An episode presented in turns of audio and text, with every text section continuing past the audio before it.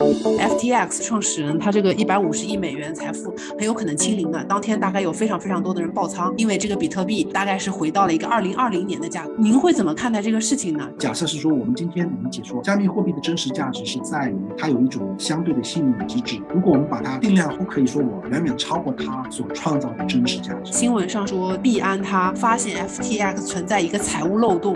他是用自己的代币去借钱，那本身这里面就是一个监守自盗的行为。对，是一种金融的 trick。Hello，大家好，欢迎来到北美金视角，我是坐标芝加哥的 Ellen。今天呢，我们非常有幸请到了经济学家 Dr. Jerry 曹来跟我们讲一讲关于加密货币的两三事。最近其实大家也都知道啊，二零二二年比特币价格波动非常大，还有十月底。大家能看到，如果关心币圈的话，其实狗狗币涨了非常多啊。其实我自己也想要知道，这是不是一个好的入场时机，或者还有没有什么一夜暴富的机会我没有抓到。所以今天非常有幸请到了 Jerry，跟我们进一步聊一聊关于加密货币的两三事。Hello Jerry，能跟我们打个招呼吗？Hello Elaine，Hello 观众好。能不能给我们简单的介绍一下自己呢？好的，我叫 Jerry 曹，我是一名专业的经济学家，同时也是一个连续创业者。那么我本本身呢是在国内修完了本科啊，那么之后呢在北美在加拿大留学，最后呢在这个 Boston College 读完我的啊 PhD in Finance，呃，然后呢我任教，我的工作经历先后任职在新加坡，在大学里面工作，后来在广州和深圳，那么目前呢是在香港，大概是这样一个简单的一个经历。那么在这个创业方面呢，我自己大概参与了多个创业的项目啊，同时呢也跟麻省理工的 REAP Program 做。了一个就相相当于是麻省理工的一个全球创业的一个网络啊，这样一个平台。我们跟他们在一八年到二零年，在这个广州呢做了一个呃 REAP 的广州的节点啊。那么同时就是跟这个大学作为一个基础的这个创创业的群体，实际上它就涉及了大学、政府、创业者、VC 和公司这样一个视角的这样一个组织啊。那么在这个过程中间呢，我同时也参与了多个国内的。头部硬件的这样一个企业的一种融资跟这个辅导啊，大概简单是讲这样。那我在新加坡也还在从事着这个创业的这个创业企业，那么目前在香港也是一样的。感觉 Jerry 在不同的国家都有过一定的经历啊，而且都跟金融相关啊。那您之前我们也聊到加密货币，之前也跟您聊过，您对加密货币这一块其实最近非常的感兴趣，想知道一下你为什么会接触到加密货币，到底什么是加密货币呢？能跟我们简单说一说？好的，好的，加密货币。的这样一个横空出世啊，那么是零九年这个 Satoshi 写了这样一张论文，对吧？是 peer to peer 的这样一个 payment，这个 digital payment 啊，那么当时就推出了这个比特币啊，那么后面呢就又有这样像比较著名的像呃以太坊，对吧？像 ETH 这样的，那么当然我们可能大家会更多的探讨的是，哎，对吧？今天的我们讲这个加密货币交易所，像这个币安啊，或者刚刚爆仓的这个 FTX。这样的对吧？对，所以就说整一个加密货币就是它波动非常大，呃，引起了很多人的兴趣。同时就是说，因为在前期涨得非常多啊，实际上呃，我们讲这个几万倍啊、几千倍的这种涨幅，呃，是呃非常普遍的，对吧？那么当然跌起来也是这个百分之九十九或者归零的这种现象也是非常非常普遍的。那么加密货币它是一种基于这个叫 decentralized ledger 啊，就是一个叫什么去中心化的一个账本。这样记账的这样一种技术产生的这样一种数字货币啊，那本质上就是说，呃，如果我有一套这个能够去中心化的记账的这样一套科技的方式，那么实际上在这个上面呢，我是可以去发行一个数字。货币这个数字货币就相当于什么？就给到了大家可以去记录我有多少，我可以发给谁等等。那么而且它必须要有几个特性，这个特性是指这个记账的账本呢是。共识的，相当于说没有人可以去操纵或者比如说黑客去攻击啊，这是第一点，对吧？第二点呢，它同时又能够让客户呢，呃，匿名的进行这样一种交易，就是它通过呃这种哈希函数，能够让用户只是在这个链上呢是出现它是一串数字电子钱包。啊，我并不知道这个电子钱包的持有者是谁，嗯，对吧？那么当然，这个第三个呢是，就是说我这个任何这个交易的这个数据在链上是透明的，因为你要共识嘛，所以就说，比如说我有一千个比特币，在这个链上这个这个钱包里面，大家都知道这个钱包有一千个比特币，而且这个比特币里面，就是说我发给谁了啊，谁哪个钱包收到了多少？因为这个地方我不可能说我我发给人家超过我拥有的这个数量，对吧？实际上就是说，如果不谈这个价格的话，只是谈这样一套记账方式，那么它是完美。因为实际上，如果货币的本质上现在的这个叫我们讲这个叫 fiat，对吧？这个就是这个法币，它本质上也是一套记账系统嘛，对吧？如果不谈不谈价格的话。对吧？对，而且呢，就是说这个法币它是以这个央行啊，或者说一个国家的主权作为一套记账方式。那当然，我们面临的问题是什么呢？就是说，呃，央行超发，对不对啊？呃，美联储可以不断的印钱，当然，其实它还是有它的制约机制的啊。但是，比如说有一些不太具有公信力的政府，像比如说委内瑞呃委内瑞拉，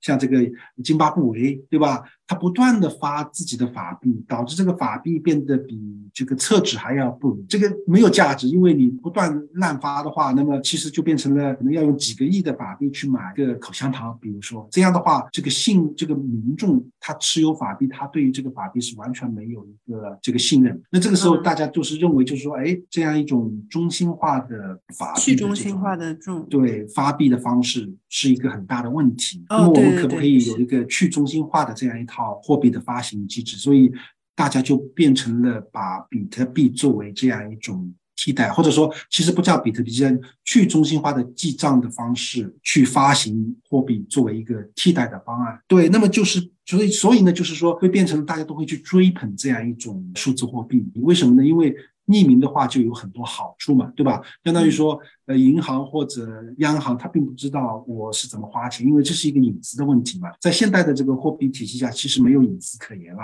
尤其是像比如说我用的是电子钱包，比如说我用的是支付宝，或者我用的是呃 Google Pay，其实让 Google 或者支付宝或者蚂蚁金服知道你在哪里花了多少钱，除非你不用电子货币钱包。啊，电子货币或者你的信用卡，他都知道你的消费。其实这个地方是没有隐私可言的啊。加密数字货币它就防止了这样一种，或者保护了更好的保护了隐私。嗯，对，诶，其实您刚刚也提到了一个事情啊，就是我觉得您讲的非常清楚，就是像比特币它的供应量是有限的，所以其实它的价值就在那里的。但是前几天就十一月九号的时候，你也提到了，其实这个 FTX 这个公司创始人他这个一百五十亿美元财富很有可能清零的。当天大概有非常非常多的人爆仓，因为这个比特币大概是回到了一个二零二零年的价格，也就是两年前的价格。不仅是比特币啊，其实以太币还有狗狗币都有大幅的下跌啊。您会怎么看待这个事情呢？就是而且币安也是当天也也说了，哎，这个币安退出了，就 Bitcoin 它退出了这个 FTX 收购案，然后美股三大三个大股指啊，全部都赔被锤到了日内最低点。就你会怎么看待 FTX 这个爆仓的这个事情呢？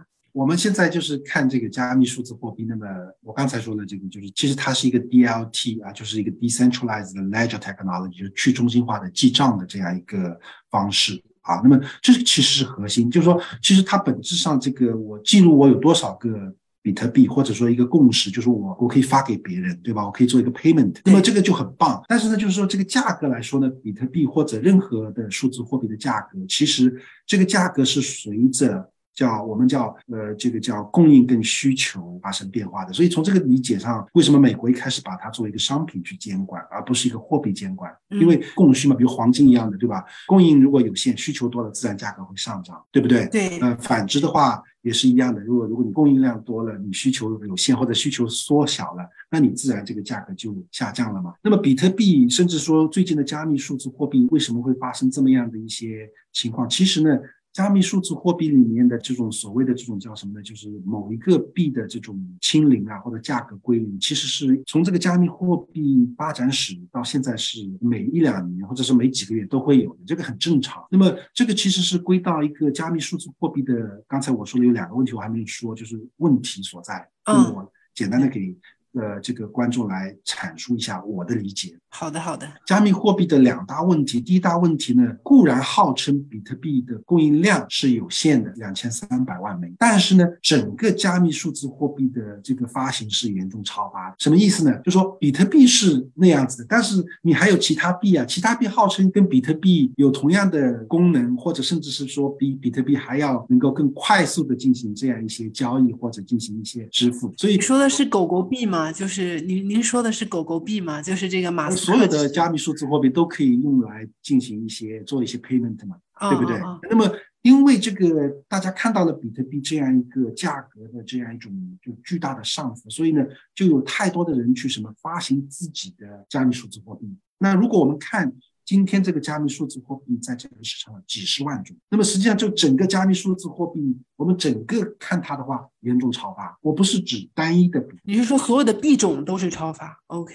对每一种，如果你把它这个这个所有的币加密数字你放在那边，那是严重超发的，对不对？对，有些币就相当于津巴布韦的法币一是法币一样，严重不值钱，因为它超发的更厉害，整体超发，这是第一个。那么所谓所以的这个价格就会整体的价格就会下降，这是第一个原因。第二个原因呢，是指这个加密数字货币它本身是弥补了一些所谓的需求，但是我们要问的问题是它的真实的价值创造在哪里？因为所有的这个事情啊，那么有价值，比如说黄金有价值，黄金的价值是在于我有保值的需求，对不对？我有可以做成金属饰品啊，可以做成甚至是一个它是金融的属性的产品，所有这些东西都是有价值的，对吧？那么要问的。加密货币的这个真实的价值在哪里？那么，如果假设是说，我们今天理解说，加密货币的真实价值是在于它有一种呃相对的信任机制，很多人相信它，所以有需求，这个没有问题。但这个价值，它如果我们把它呃定量化，说这个真实的价值，比如说是一万亿美金，那整个加密货币的这个市值就应该在一万美金，不可以说我远远超过它所创造的真实价值。当它远远超过的时候，肯定就会呃产生这个价值的一种回归。嗯，所以就是说，我们回过头来要问，就是说，所有很多做加密数字货币的这些发行人啊，发行人啊，呃，那么呃，包括这个孙宇晨发的是波场币，对吧？那么这个 Bankman-Fried 他发的是 FTT、FTX 的这个代币，对吧？所有的都号称哦，我这个币很有价值。我们要问这个价值在哪里呢？嗯，这是这是很重要的一个原因。我觉得。呃，他们往往是去过高的去高估了它的价值，或者说在市场里面过度的吹嘘了它的价值，其实它本身没有价值，那它归零也很正常，你说对不对？所以相当于是有很多的钱在涌入这些市场，然后又出来，导致着这些。货币超过了它原有的价值，所以当这些钱又走的时候，它跌回这个价值是很合理的一件事情。对，我觉得就是，尤其是比特币啊，我们回到这个，就是只是比特币来说，它的价值是在于，就是我刚才说，有人认可它的这个货币属性，替代的一种货币属性。嗯，那自然它是有价值，这个价值是在于我相信它，它就有价值，对不对？而且它可以用来做一些呃 payment，做一些这个保值。储值的这样一些事情，这个就是它的价值所在，对吗？那但是如果你过度的去销售，跟市场上说，哎呀，这个东西太值钱了，十万美金一个，一百万美金一个，有人这么说，对不对？但是其实你有没有问过，说这个价格是你自己讲的，还是说市场上把它作为一个 equilibrium 这样一个均衡状态下，它就是创造了更多价值？那么这个定价不可能说我过分的去。超过它这个实际这个价值产生的价值，对吗？所以我的理解是这样的。还有其他的一两个问题，什么问题呢？就是说，在这个加密数字货币上涨的过程中间呢，因为这个有很多，就是有很多人看到了它的上涨，所以他会去追，对吧？会追进来。那么这个时候呢，就是这些加密货币的这些发行者，尤其是发行者啊，他们就利用了这个加密数字货币的这种。啊，所谓的这个当时的市场价值去做了很多的抵押，这个叫什么叫这个叫抵押品，或者说其实就是借债，或者说通过某一些方式呢，更多的去超发了其他的这个代币。那么当抵押品，实际上你严格意义上，金融系统对于抵押品的要求是非常严格的，它要求什么？抵押品就是你的价格不能够有太大的波动。第一个，第二个你要有流动性。那么实际上，因为这个严重的超发的情况下，甚至包括这个 Bankman-Fried 它本身，而且呢，它里面还有另外一个问题，什么道德风险？就什么呢？这个里面客户的钱我挪用了，因为本身这个里面它不透明嘛，它没有 transparency，对，不知道这个钱到底在哪儿去了。对，因为你实际上这么理解，就是说，呃，如果是比如说金融产品被监管的。那么实际上，包括银行系统所有的这个交易都是要一个审计，要有一个透明度，对吗？对，transparency。对，你对于这个相关的这个交易的双方或者说第三方，你要有一个说明的，你要你要 disclosure，嗯，对吧？对，是的，是的。恰恰是因为加密货币呢，就是说这个所有的这个钱包啊，包括这个币呢，它都是不透明。呃，钱包可能透明，但是这个里面就是这个交易本身是不透明的，那么很可能造成什么发行方。他在这个过程中就是滥用了这样一种权利，比如说这个钱包是客户的钱包，呃，但是因为开在我的交易所，我就把它视成我的资产，我又去通过我的钱包去什么呢？呃，去做了一个 DeFi，把它放大了，或者说我甚至是自己买自己的，通过另外一个钱包自己买自己的币，我把这个币的价格炒上去了，炒上去之后什么呢？我再去发行一些呃所谓的这个没有价值的项目。哦，是这样，或者说这么理解，就相当于当年美国金融危机的零零七零八年的时候，呃，这个。本身这个这个这个这个叫房地产的这个 mortgage 呃房子，它本身这个高估了嘛？但是呢，你也知道当时的金融机构就把高估的东西做成一个这个叫什么？通过一个征信的方式，把它做成一个打包成一个 CDO 啊 whatever 这个 mortgage 把风险转嫁出去，卖给别人，对不对？一样的道理嘛，对不对？所以本质上就是说要打击这样一种不稳定的抵押品，去做一些呃这种抵押，甚至是。这个杠杆的项目，我觉得这个本质上是被滥用的啊，就是这个数字货币。啊，难怪当时新闻上是说币安它发现 FTX 存在一个财务漏洞，然后说是这个 FTX 它的负债和资产之间差了大概有几十亿，所以可能就是您说的这一部分风险的这个抵押品，它可能是其实是在这个币比较高的价格比较高的时候，它把这个币换了一些别的东西出来，但实际上啊不应该值这些钱，大概是这样的一个。对，它有它起码有两个原因嘛，第一个它是用自自己的代币，然后呢，呃，去借钱，嗯啊，跟市场上去借钱，对不对？对，无论这个借钱是什么方式的借钱啊，比如说这个代币，呃，我本来我我我自己操纵之后到了五百美金一枚，那么我自己有很多，因为它本身可以发的嘛，因为它是中心化的交易，什么，他可以发 N 多枚，那他只要不卖掉，再说他是卖给自己的呃另外一个公司，他号称那个公司，那号称那个公司就什么给他注了，比如说一千万枚。五百美金，那你就很多钱了。他在用这个号称这个里面有很多钱，再去市场上去融钱、去借钱啊。那本身这里面就是一个监守自盗的行为，对，是一种金融的 trick，然后就操作一下、包装一下。如果如果在监管，如果你是监管的机构，你这就就犯了一个金融里面的一个诈骗罪以及其他的这个罪了，对，对不对？就有点像当年莫啊这个 Madoc 一样的，他这个这个自己的对冲基金，自己把这个对冲基金的这个 NAV 啊。呃，每每年都算高一点，对不对？然后也可以借钱，也可以骗投资者进来，这不一样的道理嘛。其实他已经犯了诈骗，对吗？但是因为他不受监管，或者本质上这个目前来讲，这一种数字货币、加密数字货币就怎么样监管，适不适用，这个地方我们现在还不知道。因为如果你是受监管，那当然我可以做 class action lawsuits，对不对？嗯，或者是庞氏骗局都可以，对对对吧？那您说的第三个问题呢？对，你们刚刚讲到了两个。这个第三个问题就是说，我们现在来看，就是这个整个一个呃，这个金融系统。那么就是说，我们确实是很多人对于央行、对各个国家的这个把币呢，我们其实就是信心有所下降，因为呃，美国它。过去的这个 QE 啊，包括这个这个不断的这个印钱，当然到现在来讲，它现在已经在退出 QE，甚至是在这个在收紧它的这个货币政策了啊。所以很多时候现在这个信心又回到了美元上来了。那么之前的这个信心是因为这个零八年金融危机之后，对于美元，对于整个这个金融系统，大家都比较的持怀疑态度。对吧？那么实际上这就导致了这个整个加密数字货币引发了它这样一波大行情。那么今天我们如果回头来看美元，整个美联储的这个代表的这个美元体如果我们这个信心又回来的话，那么对于加密数字货币来讲，岂不是又是一个更大的一种背离状态？就需求会下降。这是我觉得这才是一个。目前来讲是呃让这个加密数字货币这个整个价格下降的另外一个基本面的原因，就是一个比较基本面的一个原因，就是政策上。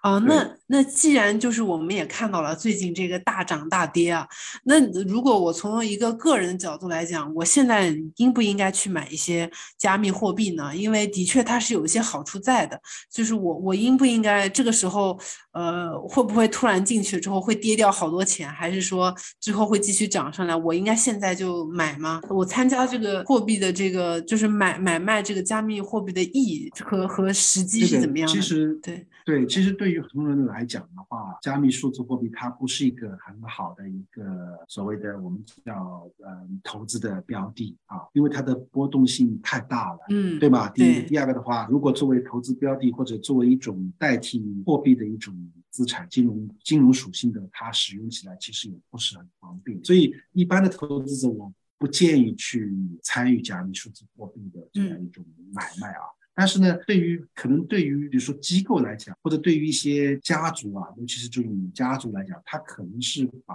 这个加密数字货币作为一种替代性的资产，它会有一部分的资产配置的要求。那么，呃，如果我们回到这个类似于比如说呃经典的呃马可维兹的这个投资组合理论来讲，嗯，如果有一些这个所谓的另类的资产，它的这个波动率或者它对于传统资产它是比如说它这个相关性比较小的话，那么我们认为这一类资产其实是。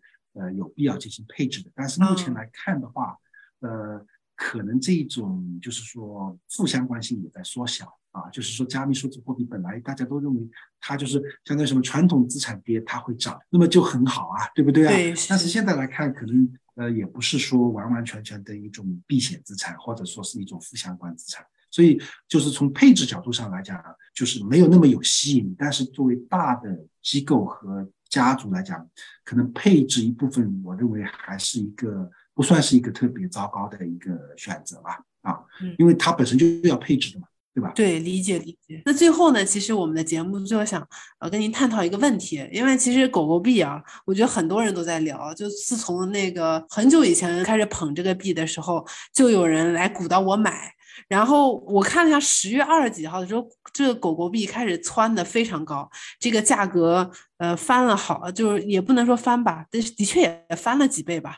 然后在十月九号又跌下来了。我其实呃，除抛开你也之前讲的那几个问题，您会自己怎么看待这个狗狗币呢？您会觉得这只是一个网红炒作，还是说它跟比特币相比，您会觉得比特币是一个更靠谱的加密货币吗？因为还是说这个本质其实都是比较像的。呃，这个狗狗币呢，它跟马斯克其实是息息相关的啊，至少是我觉得。就是说，呃，发行的当时发行的这个可能不相关，但是至少后面是息息相关的。呃，应该说是很多人是期待说，狗狗币未来是成为马斯克他的商业帝国里面的一种数字货币，可以在他的商业帝国里面进行，无论是说支付也好，或者说是呃作为一种价值保。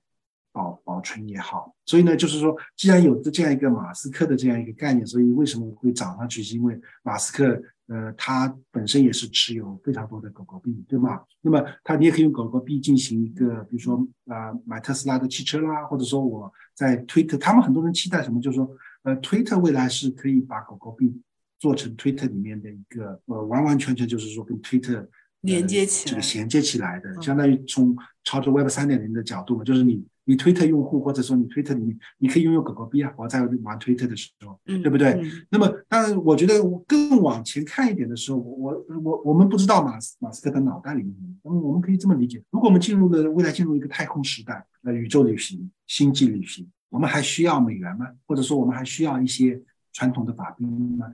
可能那个时候我们需要的就是一种呃加密数字货币，因为因为那个时候你没有必要再去设银行的。呃，这个 ATM 啊，或者分支啊，或者 whatever，对不对？不需要国家，也没有国家，所以也许就是说，面向未来的话，我们认为数字货币可能是最符合呃这个星际旅行或者说未来时代的这样一种啊一种货币。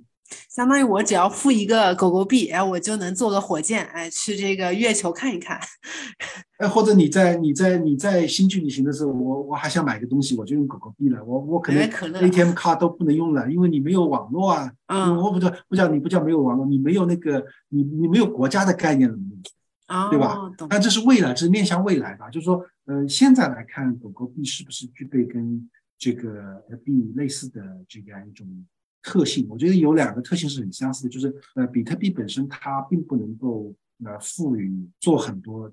这个事情它只是就是严格意义上，比特币因为是什么都做不了，你就是比特币，你只是能用来进行一个支付交易，对吧？嗯。所以呢，很多人像就是他也没有说我有一个生态，比如说像以太坊一样，你开发者你需要你需要去用这个 gas 用呃支付。这个以太币啊，进行一些开发，对吧？或者我在这个里面，我可以把以太币作为我的一个 DeFi 里面的这个这个货币，对吧？我要通过这个以太坊去开发一些 DeFi 的项目。那狗狗币要包括那个比特币跟狗狗币，它本身是不支持这样一个智能合约的，它只是能够进行一些呃这个点对点的一些支付。它这两点是很相似的，但是因为这个比特币它。贴上了马斯克的标签，所以呢，就说呃，也许很多人他是认为未来作为星际旅行或者 whatever 啊，马斯克想要的，呃，大家会认为他可能是那个方向，所以会会有很多人愿意去持有它。这就是一个需求产生的一个需求嘛，对吧嗯，我我觉得我第一次听到这样的一个说法，觉得非常的新颖。就是说，马斯克能不能够为狗狗币建立起他的这个一个生态环境，能不能赢得大部分啊用户的支持？哎，大家都希望用于这样的一个 token 在 Web 三点零的这个啊这个生态里发光发热，或者是他自己能够 建起去这个星际旅行的一个生态呃环生态的一个应用场景，哎，让大家去消费。我觉得这都是我非常。期待的事情，那非常谢谢 Jerry 今天跟我们聊了很多，讲了讲什么是加密货币，然后跟我们分析了一下这个为什么最近能看到这些虚拟货币大涨大跌，它背后的问题是什么？跟我们讲了有三个点，然后还给了大家很中肯的意见啊，就是应不应该投资，我觉得非常的有有意思，我听得津津有味。那 Jerry 最后还有什么想要跟我们大家分享的关于加密货币这一块吗？啊，最后我觉得，呃，我觉得就是说，展望未来，因为现在这个整个市场是属于一个调整的一个阶段嘛，对吧？这个比特币从六万多美金跌到了现在一万六千美金，对吧？那么所有的加密货币都在跌。其实我刚才也说了，这个就是我的理解是因为超发严重超发了，或者说过度透支了，有很多里面有很多不端的行为，所以这些东西都要进行一些治理。大家都要更冷静一些，那么它才会回归到一个它本身属性的价值。这个价值是基于它的跟现实中间的一些实际的价值要匹配的这样一个价格水平，对吧？嗯，对。那非常感谢这个 Jerry。如果您喜欢我们节目的话呢，欢迎分享和订阅。我们今天节目呢就到这里了，最后跟大家说一声再见，拜拜。跟金视角聊人生，感谢您的收听。请在各大播放平台和公众号上搜索“金视角”，订阅我们的栏目吧。金融的金，事件的事，角度的角，一键三连，从我做起。我们下期再聊。